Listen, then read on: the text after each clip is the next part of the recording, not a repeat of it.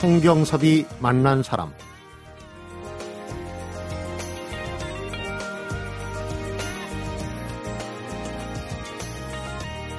밭을 가지고 있는 사람들에게 6월은 쑥쑥 자라는 재미를 느끼는 달이죠.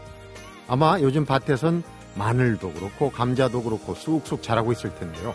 문제는 마늘만 또 감자만 자라는 게 아니라 뽑아야 하는 풀도 함께 잘 자란다는 데 있습니다. 땡볕을 밀짚 모자와 수건으로 가리고 풀을 뽑아야 하는 것. 바로 내가 원하는 것을 얻고자 하는 데 있는데요. 이런 김매기는 밭이 아닌 곳에도 필요해요. 주말엔 마음도 좀 솎아주고 일도 좀 정리정돈을 잘 해줘야 할 것 같습니다. 성경섭이 만난 사람 오늘은 임진모 음악평론가하고 오은영 영화 칼럼니스트와 함께 가수와 배우를 만나보는 시간 함께합니다.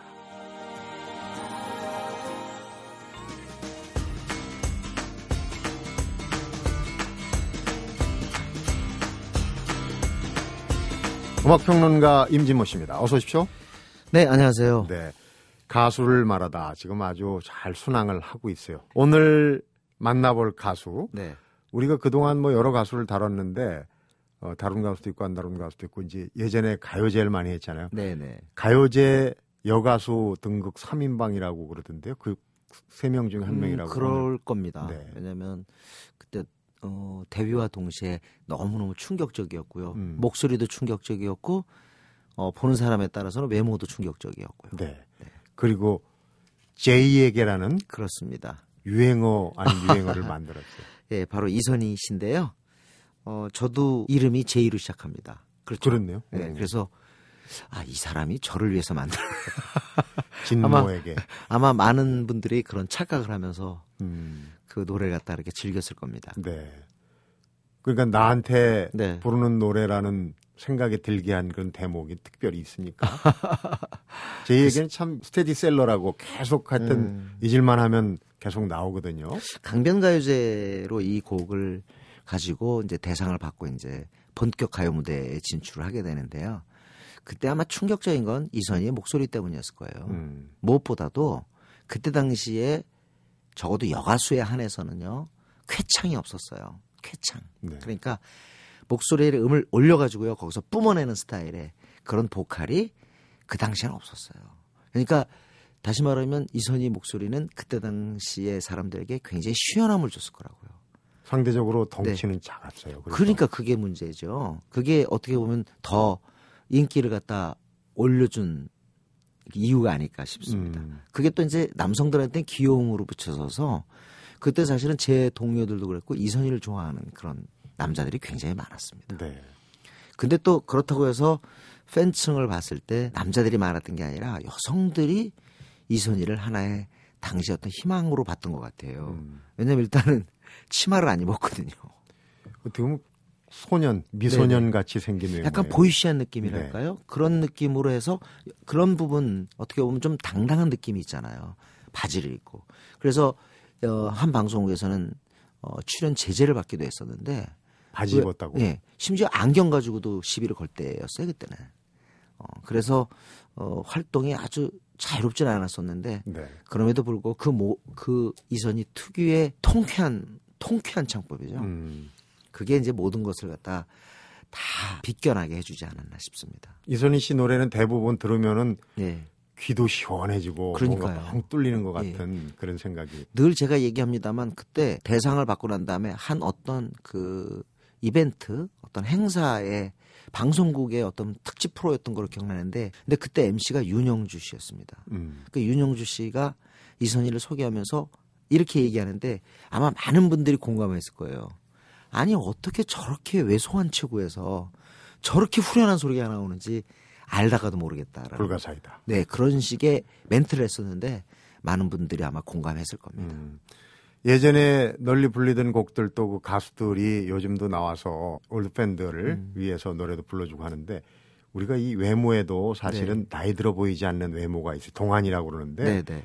이선희 씨는 목소리를 어, 거기에 빗댄다면 동성이라고 그래야 되나요? 얼굴도 동안이에요. 예, 나이 들어 네. 보이지 않는 그런 목소리가 계속 글쎄 근데 여자들끼리 모여서는 뭐 분명히 수다를 떨겠죠. 수다를 피울 것 같기도 한데 이렇게 공식적인 자리에서 이전 이선 씨하고 얘기를 하려면요 귀를 쫑긋 세워야 합니다.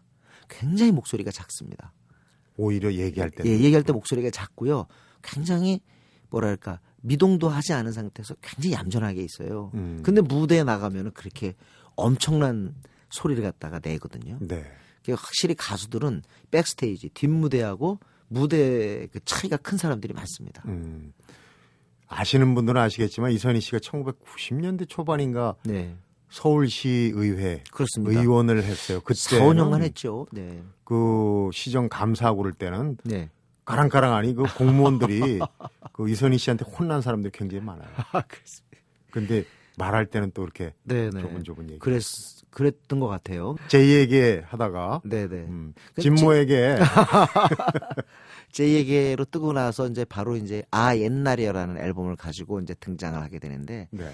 요 무렵 1집, 2집, 3집을 통해서 보여준 거는 바로 그 후련함이었던 것 같아요. 나는 사랑에 빠졌어요. 그래 그래요. 잘못은 제게 있어요. 라는 노래. 갈등.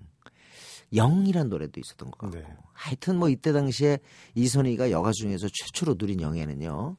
조용필이 그랬고 그 전에 산울림이 그랬습니다만은 여가수 같은 경우는 앨범을 냈을 때 한 앨범에 보통 한 곡이 뜨고 말았어요. 네. 아니면 비면에 타이틀곡 이런 음. 식으로 한곡 내지 두 곡 정도가 알려졌는데 이선희가 이때 당시에 진짜 남녀 모두로부터 이렇게 폭발적인 인기를 받아서 그런지 라디오에서 앨범이 나오면 거의 여섯 일곱 곡이 전부 전파를 탔습니다. 어. 그러니까 지금도 많이 잊혀졌겠지만 그때 팬들은 한 앨범에 막 여섯 곡 일곱 곡을 좋아하고 그랬던 음. 그랬던 정도니까 인기가 얼마나 폭발적이었는지 알 수 있죠. 음. 보통 그 가요 톱 10이 5주 하면은 이제 더 이상 상을 안 줘가지고 골든컵을 줬다고요. 네. 전성기 때 제가 텔레비전을 보면서 골든컵을 이선희가 한 네 차례는 받은 것 같아요. 그건 어마어마한 거죠. 그 횟수로만 따져도 네네. 톱네 10, 차례, 다섯 톱을 차례. 톱을 뭐 20회, 30회 그러니까 그렇게 2주, 3주짜리 말할 곡 없고요. 네. 5주 이상짜리 되는 곡이 1위에 한 곡이 하, 제가 기억이 가물가물합니다만 네 차례는 분명히 음. 있습니다. 한바, 오늘- 한바탕 웃음으로도 받았습니다. 오늘 웬일인지 임진모 씨가 가물가물한 부분이 많아요. 더 탓인가요? 자, 오늘 얘기 네, 네. 출발점으로 다시 돌아가서 제이 얘기를 한번 듣고 네. 가겠는데 진모에게 부르는 노래 어느 대목이 그렇게 공감이 갔는지 청취자분들도 한번 네. 추측해 보시기 바랍니다. 이선입니다. 제이에게.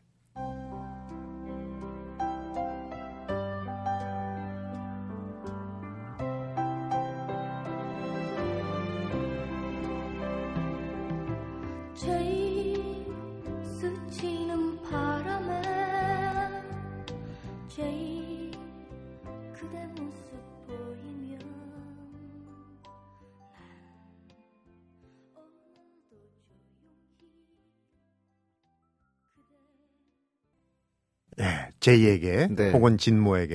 아유. 요즘으로 치면은 그러니까 이선희 씨 노래를 부르는 이선희 씨가 네. 가불 중에 을이네요. 그렇죠? 그런가요? 제이가 어, 원래 가수나 사랑과 이별 노래는 다 을입니다. 이때 심정. 당시에 제이에게서 이렇게 이니셜 쓰는 노래들이 좀 있었는데 특히 제이가 주목받지 않았나. 음, 또 오복이라는 여가수가 있었어요. 네. 굉장히 노래도 좋았어요. 오복의 제이 그대는이라는 음. 곡이 있었는데 어, 이선 씨가 아니었으면 상당히 주목을 받았을 그런 네. 곡 가수였는데 어떻게 보면 이제 좀 비슷하다는 느낌으로 묻혀버렸죠. 그리고 DS 네네 그런 것도 있었고 어, 예. 전부 자기라고. 그 가수가 누구죠? 저도 오늘 가물가물하네. 이름은 DS. 예, 이름은 DS. 성은 김이요. 예. 어, 근데 이제 그 이선희 씨가 그렇게 뭐 음, 유행이라는 게 네네 어, 시기가 있지 않습니까? 올해 갔더라도 네네 그 이선희 씨가 조금 어려워지기 시작한 게 네 가요사적으로 그때 기억이 나는 게 이 서태지 씨가 나오면서. 겹쳐서 아무래도 그때 이제 좀 그렇습니다. 그러니까 음악이 커다란 물결이 오게 되면 그 이전에 아무리 강했던 사람도 자리를 내주게 되죠. 네. 92년에 서태지와 아이들의 난 알아요 광풍은 음악계뿐만 아니라 사회 전반을 바꾸는 것이었기 때문에 네. 그 이전에 활동했던 모든 가수들이 위기를 맞았죠. 그게 이제 이선희의 7집이었는데요. 6집까지는 정말 순항했어요. 음. 특히 저 4집, 5집, 6집에서 어떤 작곡자를 만나게 됐냐면 송시현 씨를 만나게 됩니다. 송시현 씨. 네. 이 송시현 씨가 이선희에게 어떤 새로운 발라드 영역을 개척해 줬다고 생각해요. 음. 그러니까 그 이전은 굉장히 락적인 숨결이 있었어요. 오죽하면 본인도 신중현의 아름다운 강산을 갖다 리메이크 했잖아요. 네. 아주 그냥 뭐, 뭐 터트리는 그런 소리였는데 송시현 씨 곡을 만나면서 굉장히 차분한 발라드들이 이선희와 어울린다라는 그런 느낌을 갖다 어, 팬들에게 심어줬습니다. 네. 예를 들자면 나 항상 그대를 이 나 항상 그대를 같은 경우는 뭐 젊은 친구들이 노래를 막 불러요. 그래서 왜 그런가 했더니 가문의 영광에 이 노래가 삽입이 돼서 알려졌- 맞아요. 어. 네네. 나 항상 그대를 있었고 사랑이 지는 이 자리 음. 그리고 한바탕 웃음으로 그리고 결정적이게 이제 6집에 추억의 책장을 넘기면 이런 곡들인데 이게 전부 송시현 씨 작품이에요. 아. 그러면서 이선희 씨가 굉장히 차분한 발라드. 그러니까 이전에는 발라드라도 힘이 들어갔는데 이때부터 아주 부드러운 그런 노래 갖다 들리기 힘을 좀 시작했죠. 빼고. 네네. 그래, 그래서 어떻게 보면 더 어떻게 보면 어 80년대를 갖다 좀 거칠게 분류하면 뭐 남자는 조연필이고 여자는 조, 이선이다 이렇게 음. 얘기할 정도로 엄청난 인기였는데 거기서 이제 역시 90년대를 넘으면서 서태지가 등장하면서 완전히 이제 어, 위기를 맞게 됐죠. 네. 시도는 많이 했어요. 국악 도 해보고 그다음에 본인이 전곡을 갖다 이렇게 곡을 다 쓰고 해서 변화를 많이 시도했지만 음. 한번 지나간 자리는 만회하기 어렵거든요. 네. 상당히 어려웠는데 결국에는 또 영화 왕의 남자의 사실은 그 홍보 영상의 사운드 트랙으로 인연이라는 곡이 쓰였죠. 음. 그런데 이게 또 다시 한번 또 터지고 영화 또- 자체가 또 대박이 났습니다. 그렇습니다. 그리고 또 하나는 역시 오디션 프로의 심사위원이 컸던 것 같아요. 멘토죠, 멘토. 네네네. 그 아주 이승기 씨도 그 맞습니다. 이선희 씨가 네, 네. 키운 예. 그러니까 뭐 이승기 씨가 데뷔하고 지금까지 된 데는 결정적인 멘토가 이선희 씨죠. 음. 그러니까 그 많은 그 출전자들도 이선희 씨의 그 말에 귀를 기울이고 또 따르고 하는 것 같더라고요. 네. 그만큼 뭐 달래고 얼르고 이런 거 하는 걸 굉장히 잘하더라고요. 그때. 반듯한 이미지에다가 네네네. 먹히는 거죠. 네. 음. 그러니까 좀 음. 힘을 빼고 부른 발라드 중에 속하나요?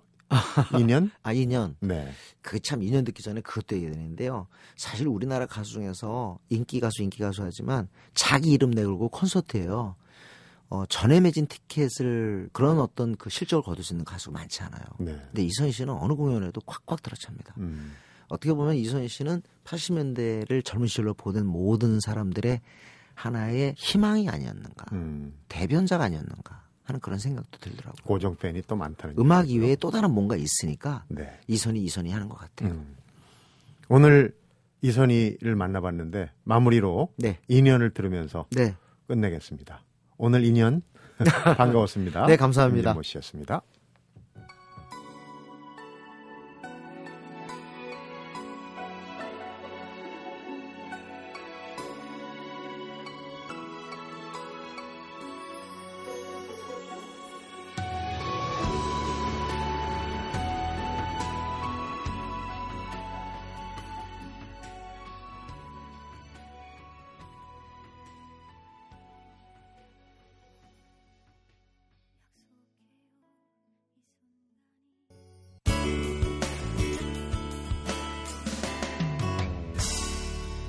성경섭이 만난 사람.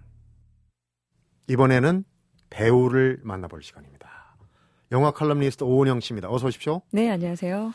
비도 간간히 내려서 잠깐 시원했는데 또 불볕더위에다가 이제 네. 내일 모레 다음 주에 또 장마가 시작된다고 그러는데 벌써요? 아, 중부지방에 먼저 장마가 오는 게 또 이례적이라고 그래요. 요즘 날씨는 참 알 수가 정말 없습니다. 알 수가 없네요. 네. 참. 그런데 아무래도 이제 장마철 되고 비가 많이 오면은 어떻습니까? 영화를 좀 더 많이 봅니까 사람들이? 비가 너무 많이 오면 네. 극장에 크게 영향은 없고요. 적당히 오면 아무래도 바깥 활동보다는 실내 활동 많기 때문에 극장 음. 관객 수 전체 파이가 좀 늘어나는 거죠. 그렇군요. 그래서 비가 적당히 와준다면 음. 영화 관계자들은 굉장히 반깁니다. 아, 네. 비가 촉촉하게 오면 왜 어, 옆에 누가 있으면 더 좋고 영화 한 편 보고 또 저녁 때 간단하게 또 한잔 하고 뭐 이런 것도 완벽하죠. 날에. 네. 오늘 만나는 배우는 우리가 소개하는 배우 중엔 국적은 처음이에요. 홍콩 배우가 네. 오늘 맞습니다. 출연하는군요. 정말 지금은 그 인기가 많이 발했지만 80년대 홍콩 영화 그리고 홍콩 배우 정말 인기 대단했었죠. 네. 뭐 주윤발, 유덕화, 양가위, 곽부성, 양 왕조연, 음. 임청아 그리고 지금 고인이 됐지만 장국영. 장국영. 정말 누구나 홍콩 영화 한두 편 안 보신 분 없을 것 같고 네. 특히 그 또래 그러니까 그 시대에 학생이었던 제 또래 분들은 이 사진 코팅해서 책받침 가지고 다니는 건 너무 음. 자연스러운 일이었죠. 네. 정말 근데 이제 지금은 이 홍콩 영화계 자체가 많이 또 시들해지기도 했고 또 배우들 자체도 그 당시 배우들의 인기를 따라갈 만한 그런 새로운 스타가 상당히 아쉬운 상황입니다. 오은영 씨는 지금 자기 세대만 얘기하는데 네, 저 같은 경우는 60년대로 거슬러 올라갑니다. 박랑의 결투, 네 맞아요. 그런 거 있고 그때도, 그다음에 네, 외파리 시리즈의 왕유, 맞습니다. 또 그 뒤에 잘생긴 배우 네, 깡따위. 네, 아, 지금 청취자분들, 어, 맞아, 막 이러면서 반가워하실 것 같은데, 이렇게 참 오랜 이 시대를 걸쳐서 한국 영화에, 영화계에 참 영향도 많이 주고, 또 우리에게 이렇게 세대를 뛰어넘어서 영화에 대한 낭만과 꿈을 준 홍콩 영화, 그리고 음. 이 홍콩 배우들, 그 중에서도 아직도 왕성하게 활동하면서 정말 꾸준하게 영화를 통해 우리 관객들을 만나고 있는, 그리고 심지어 때마다 내한도에서 음. 살갑게 이 한국 팬들 만나고 있는 배우가 있습니다. 네. 바로 양조위, 양조위. 되겠습니다. 네. 얼마 전에 색계에서 아주 뜨거운 정사신 네, 깜짝 그 놀랐습니다. 장면 때문에 오히려 한국 팬들이 더 는 것 같아요. 네, 특히 이렇게 그 약간 어 세대가 있으신 여자 팬들을 또 아주 많이 확보를 하셨었죠. 그렇습니까? 그 이야기 조금 뒤에 한번 근데 한국에 나눠보기로 하고요. 네. 가끔 온다 그러는데 왔다는 지- 얘기 잘 못. 들었어요. 지금 서울에 있습니다. 지금 와 네. 있습니까? 어. 그러니까 지금 어, 어제 도착을 한 걸로 알고 있고요.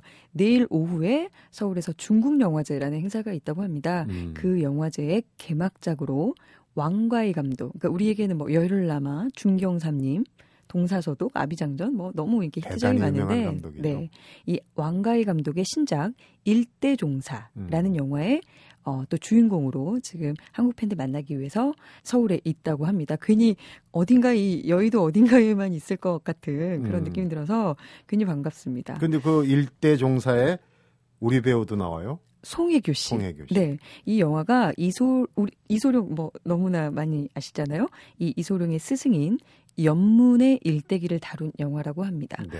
여러 가지로 뭐, 어, 액션이나 또 우리 배우가 나와서 더 반갑기도 하고 또 오늘의 스타, 이 양조희 씨가 주연이어서 더 반갑기도 한데 한 8월 음. 정도에 개봉한다고 하니까. 연문이란 제목으로도 영화가 있었어요. 네. 이 연문이라는 어, 그 인물 자체가 또 워낙 전설적이기 때문에 네. 연문에 대한 영화는 여러 가지 종류로 참 많이 있는 것 같아요. 이번에는 일대 종사가 되는군요. 네. 그리고 뭐 이 이번뿐만 아니라 2008년에는 적벽대전이라는 영화를 통해서도 내한을 해서 직접 관객들 만났었습니다. 네.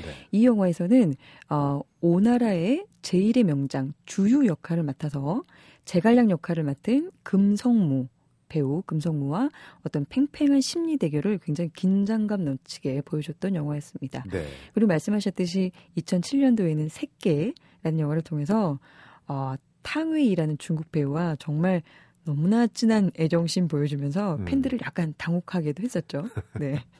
저런 걸 어떻게 찍었나 그런 얘기가 참 장안의 화제가 됐었어요. 네. 근데 그 양조희라는 배우의 매력은 네. 남자인 내가 볼 때는 글쎄요. 근데 여성들이 볼 때는 어딜 매력으로 꼽습니까? 네. 아, 좀 얘기가 갑자기 길어질 것 같습니다. 일단 좀 왜소한 체구예요. 그리고 항상 이렇게 입을 꾹 다물고 음. 조용히 있는데 뭔가 이렇게 슬픈 느낌을 이렇게 풍기면서 여성 관객들에게 묘한 이 모성애 비슷한 음. 떨림을 주는 그런 마력을 가지고 있다라고 표현을 하고 싶은데 네. 이 새끼라는 영화에서 그런 매력이 가장 잘 어필이 된 게 아닌가 싶습니다. 네. 이 새끼라는 영화는 우리에게 뭐 와호장룡이라는 영화로 알려진 이안 감독의 영화였는데 어, 1940년대 중국을 배경으로 하고 있어요. 그리고 어, 탕웨이라는 배우가 열혈 청년 당원이었고 친일파로 그려진 이 양조위에게 신분을 숨기고 어, 뭐 의도적으로 접근을 해서 친해진 다음에 이 양조위를 암살해야 된다라는 이런 어떤 내용으로 흘러가는데 네. 결국엔 탕웨이가 양조위의 사랑에 빠지고 결국 본인 스스로 희생을 하게 되는 그런 스토리를 가지고 있었습니다. 네. 그러니까 자신의 목숨과 또 동지들을 모두 버리면서까지 빠져든 이 양조위의 매력. 아까 말씀드린 뭔가 바로 그런 매력, 마성의 사나이라 그래야 될까요? 그러니까 조용히 있지만 폭풍 같은 에너지를 그런 발산하는 그런 어, 연기가 이 새끼에서 네. 가장 잘 나타난 겁니다. 눈빛 연기가 제가 볼 때는 좀 네. 특색이 있는 것 같아요. 냉정한 것 같으면서도 네. 좀 슬퍼 보여요. 이런 연기가 어, 가장 또 잘 나타났던 영화 중에 한 편. 이 영화도 지나칠 수 없는 대표작이 되겠습니다. 네. 2002년, 2003년 연달아서 연작으로 나왔었는데 무관도라는 음. 영화 또 익숙하실 수 있을 것 이건 이제 같습니다. 헐리우드에서도 리메이크된. 네, 디파티드라는 제목으로 어, 리메이크가 됐고 네. 얼마 전에 우리 영화 신세계도 신세계도. 그거고. 사실은 이 영화에서 차용을 한 거죠. 음. 어, 굳이 얘기하면 양조위는 어, 이정재 역할이었다고 보면 되겠습니다. 이 홍콩 경찰의 비밀 요원인데 조직원으로 위장해서 스파이로 살아가는 그래서 본인의 정체성에 대해 어떤 혼란과 배신에 대한 연기 정말 역시나 진하게 표현해서 국내에서 큰 인기를 모았습니다. 네. 참이 본인의 정체를 어디에도 얘기할 수 없는 그 고독함 또 그 외로움이 정말 단지 가만히 있는 그 표정 하나에도 표현이 음. 되는 그런 배우였던 것 같아요. 네. 근데 이제 그 양조위 하면은 저는 제일 기억이 남는 게 그런 여러 가지 그 특징들 캐릭터를 한껏 발휘한 영화 있어요. 화양연화라고. 제가 개인적으로 가장 좋아하는 영화기도 한데요. 음. 네. 보셨죠? 봤죠, 네. 이게 내용이 참 단순합니다. 그러니까 옆 아파트 옆집에 사는 양조위와 장만옥은 각각의 가정이 있는 유부남 유부녀예요. 네. 하지만 서로에게 사랑을 느끼게 된다. 뭐 이런 어떻게 보면 참 뻔하고 단순한 스토리인데 그렇다고 이 두 주인공이 격정적인 사랑에 빠지거나 뭐 서로의 마음을 마구 표현하거나 이러지도 않습니다. 음. 아주 독특한 방식이에요. 네. 그러니까 이 정작 두 배우는 스크린 안에서 정말로 조용히 있어요. 동선도 크지 않고 말도 많이 하지 않고 표정도 많이 없습니다. 다만 이 영화를 만든 왕가희 감독은 미술이나 촬영, 뭐 편집, 음악 등을 통해서 굉장히 묘하고 새로운 방식으로 이야기를 만들어 갔기 때문에 네. 관객들이 아 굉장히 새롭 다, 독특하다 이렇게 머릿속에 많이 남아 있는 영화로 기억되고 있습니다. 네. 주인공들이 뭔 얘기를 해야 되는 순간인데 네. 관객들은 기다리고 있는데 안잘 하고 안 넘어가기도 해요. 하고 그래서 더 궁금하게 만들었던 영화인데 이 영화로 2001년 깐느 영화제에서 나무주연상을 수상했습니다. 이 그 당시 동양인 배우로는 정말 이례적인 큰 상이었는데 어 저는 개인적으로 제가 홍콩이란 나라에 처음 방문, 방문을 했을 때 네. 이 영화 속에서 양조위와 장만욱이 처음 만나서 이렇게 밥을 먹었던 식당이 있습니다. 네. 그 식당을 물어물어 찾아가서 딱 그 자리에 앉아서 밥을 시켜 먹을 때 혼자서 너무너무 좋아서 정말 눈물이 날 뻔했어요. 네. 아, 그 식당의 이 물수건도 제가 챙겨왔던 기억이 음. 있습니다. 근데 실제로 영화 쪽에 네. 컬럼니스트하고 영화 일을 하면서 양조위하고 마주칠 네. 기회는 이- 없었습니까? 있었습니다. 있었습니다. 어. 아까 말씀드렸던 그 2007년도 적벽 대전 때 내한을 했었는데요. 제가 그때 이제 스텝으로 함께 일을 도와준 적이 있는데 제가 양조위의 전담 의전 팀이었습니다. 음. 그래서 어 이렇게 호텔 방문 앞에 이렇게 지키고 있는데 갑자기 보쌈이 먹고 싶다 이런 얘기가 있어서 제가 하이힐을 신고 이 삼성동 일대를 헤매면서 맛있는 음. 보쌈집을 찾아다녔던 바람처럼 네. 달려서 그때는 발이 아픈지도 몰랐어요. 그리고 어 엘리베이터에서 보디가드 한 명하고 양조위랑 저랑 셋이서 함께 내려온 그 짧았지만 그 음. 순간을 저는 숨 아직도 기억하고 있습니다. 네. 네. 저도 만약에 탕웨이하고 같은 엘리베이터에서 이렇게 단둘이 타고 내려온다 그러면 좀 숨이 막힐 것 같아요. 네, 평생 아마 그 순간을 기억하실지도 몰라요. 네. 네. 양조위 여성 팬들이 많을 수밖에 없네요. 네. 아, 특히 실생활에 있어서도 정말 그 19년을 한결같이 사랑해온 동료 배우 유가령, 유가령과, 네. 어, 뭐 19년 연애, 열애 끝에 이제 또 결혼식을 올리면서 여성 팬들 마음을 또 흔들기도 했습니다. 음. 또 유가령이 또 뭐 괴한들에게 납치돼서 약간 이렇게 안 좋은 사진이 찍혀서 유포됐을 때도 어김없이 어, 나는 전혀 개의치 않고 그녀를 계속 사랑한다. 뭐 이런 기사가 있어서 여성 팬들이 특히 많이 열광을 했었던 기억이 있네요. 네. 슬픈 눈을 가진 작은 거인의 부드러운 카리스마 이렇게 메모를 했어요. 오영 네, 씨가 양조위를. 딱인 것 같아요. 사실 이번 영화도 네. 오늘은 특별히 너무 사심을 좀 담아서 팬심으로 방송을 한 것 같은데요. 여러분들의 마음에도 이렇게 어떤 배우를 떠올리실 때 저처럼 이런 설렘을 느끼실 수 있는 배우가 있다면 네. 그것도 참 좋을 것 같아요. 음. 그게 배우의 힘, 영화의 힘이 아닌가 그런 생각이 듭니다. 꿈보다 해몽이 네, 굉장히 좋은 너무 미화시켰어요. 네, 배우를 말하다였습니다. 양조위 잘 만나봤습니다. 네, 영화 칼럼니스트 오은영 씨 수고했습니다. 네, 고맙습니다. 성경섭이 만난 사람 오늘은 임진모 음악 평론가하고 영화 칼럼니스트 오은영 씨가 함께한 가수를 만나다 그리고 배우를 만나다로 함께했습니다.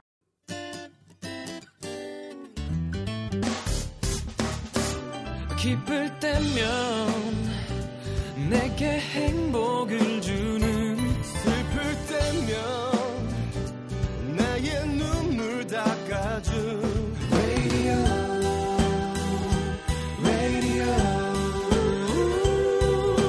당신 곁에 MBC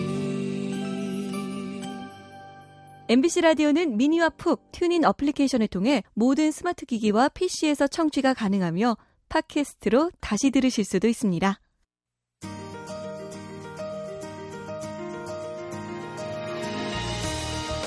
배우가 너무 좋아서 또는 감독 때문에 그것도 아니면 줄거리가 흥미를 끌어서 그리고 또 가끔은 시간이 남아서 이렇게 영화를 보는 이유도 그때그때마다 다르죠.